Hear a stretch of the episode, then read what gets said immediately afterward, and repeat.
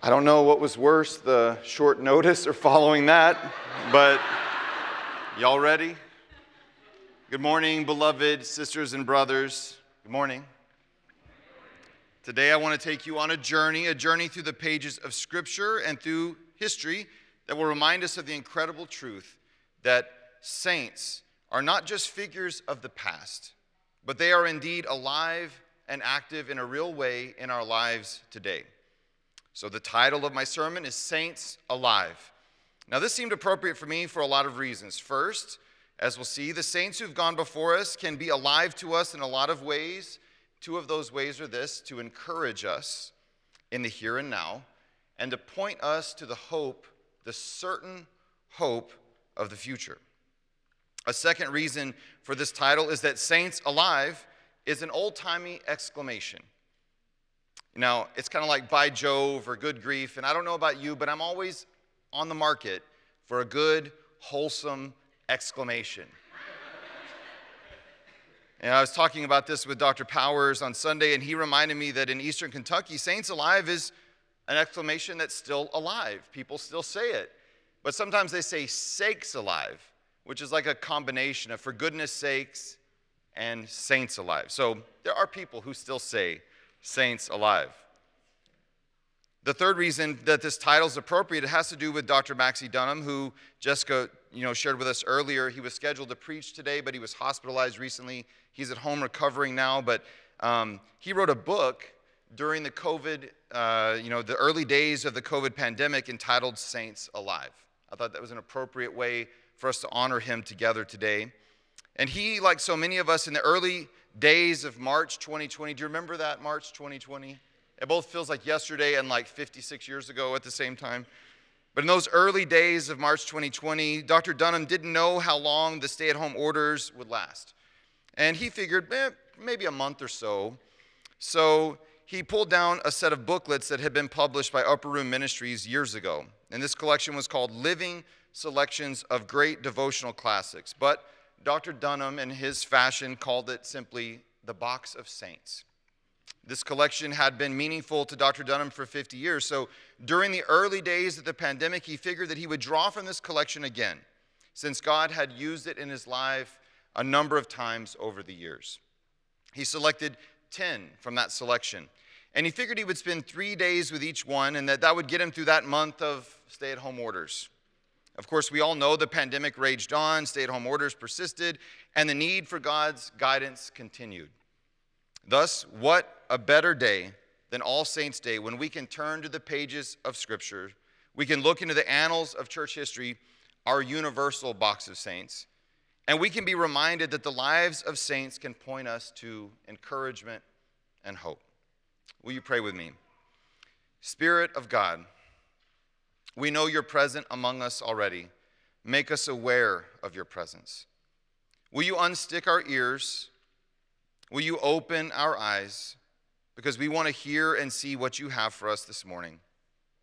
May the words of my mouth and the meditations of all of our hearts be pleasing to you, our rock and our redeemer. Amen. All right, I just have two points this morning. Just two things. Here's the first one. The saints can be alive for us today by giving us encouragement through their examples.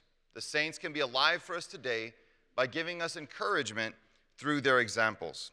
In the letter to the Hebrews, the author speaks of this great cloud of witnesses surrounding us. I want you to think about that imagery for a minute. A great cloud.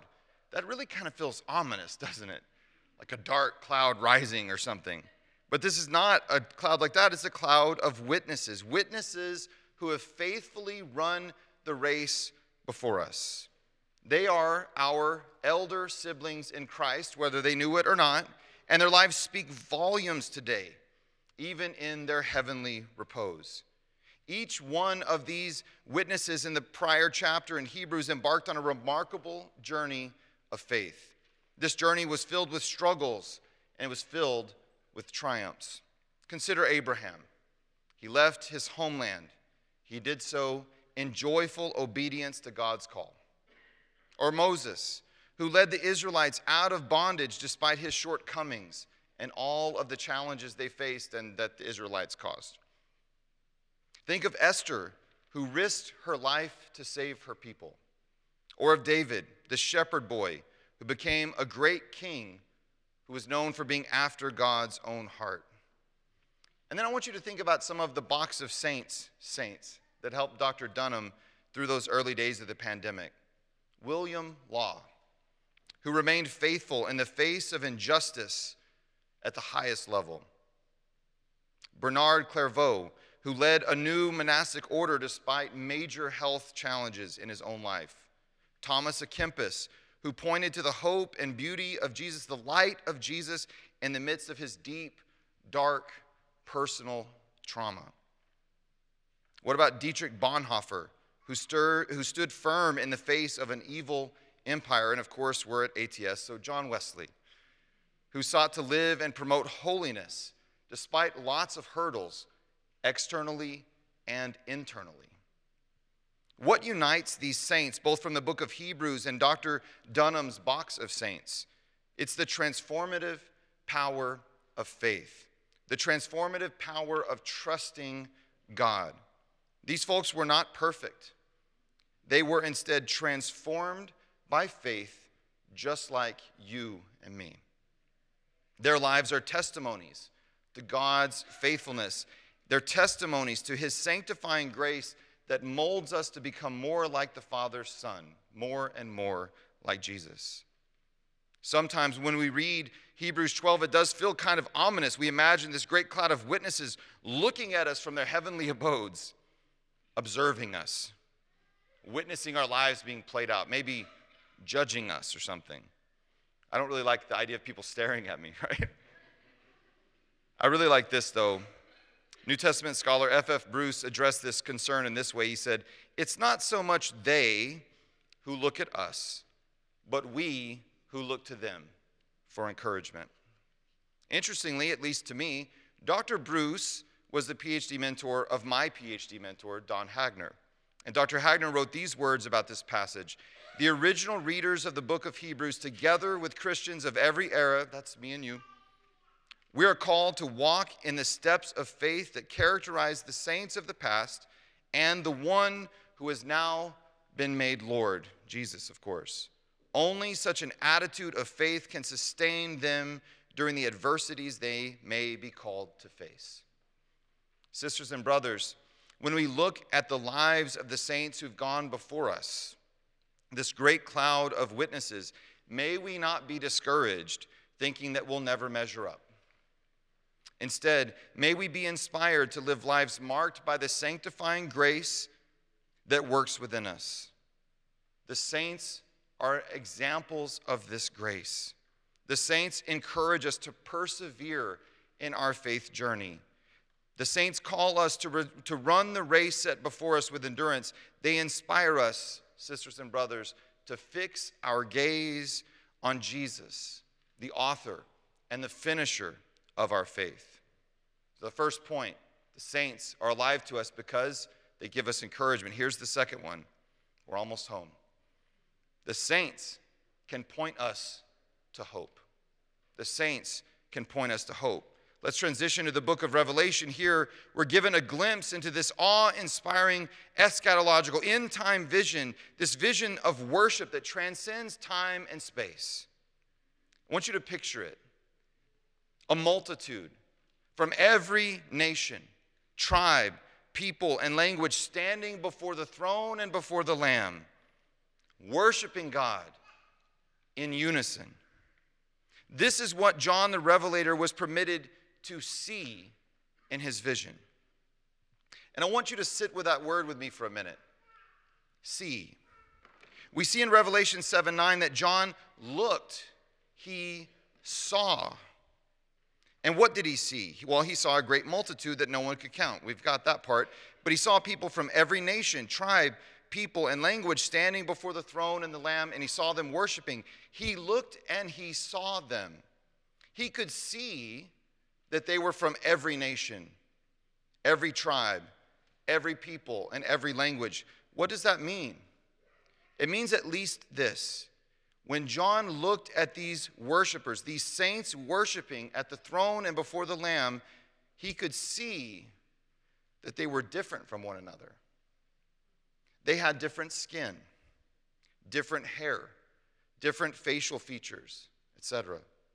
They weren't homogenized into something unrecognizable on that side of the resurrection, but instead they were distinctly embodied worshipers before the throne and the Lamb, in some ways retaining their visible racial ethnic markers. He saw, he saw every nation, tribe, people, and language. Sisters and brothers, our future, our certain hope is being part of that beautifully diverse, worshiping community forever. It's not just our hope, it's, it's, it is, it's Christian hope. It's not like I hope I win the lottery, it's Christian hope. It's a reality that awaits us. It's a reminder of the church triumphant, this body of believers from every nation, tribe, people, and language, united in worship of the Father, the Son, and the Holy Spirit. And this hope we're talking about, friends, is not just something that we talk about in our creeds or talk about in class or read about in this chapter of the Bible. Friends, we need hope, don't we? We need hope. Peter Mazar, he's an author and a liturgist. He's passed on now, one of those church triumphant folks. He noted that All Saints' Day begins the dark quarter of the year, and by that he, of course, means winter. And this is what he said. The dark quarter has long been the season of fears, and chief among these is the primordial fear of the dark. Nowadays, with a flick of a switch, we're able to hold some of the darkness at bay. We're also able, if we're fortunate, to insulate ourselves from a number of other fears that preoccupied our ancestors, especially in the dark quarter. The fear of hunger, the fear of starvation, the fear of running out of winter fuel, the fear of disease. However, the insulation is thin. Even with light, food, fuel, and medicine, the old fears are with us still. They hide in the shadows. They weigh on the soul. We may have managed to make ourselves more comfortable, but we can't keep death away. Sisters and brothers, we need hope. We need hope. The hope of All Saints' Day, the hope of Revelation seven nine, friends, the hope of the resurrection of the body that we profess in the Apostles' Creed, that's the hope that propels us forward in the darkest of times. It's hope that from the future pulls us to it. It's what keeps us humble in our seasons of success. Hope, our hope, is what draws us deeper into a longing for the kingdom that's yet to come in fruition fully. So today I encourage you to draw inspiration from the saints.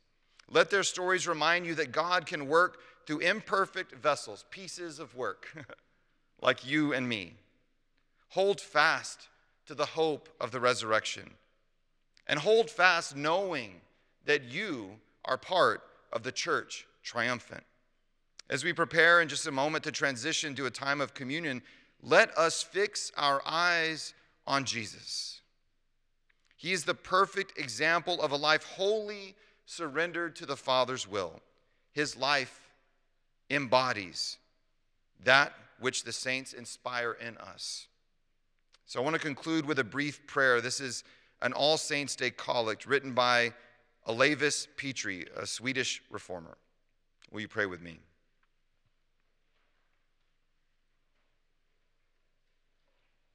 Almighty God, grant, we ask you, that the example of your saints may inspire us to holy living. And as we commemorate their lives, give us your grace to follow them in faith and good works. Through your Son, Jesus Christ, our Lord, who lives and reigns with you and the Holy Spirit, one God, now and forever. Amen.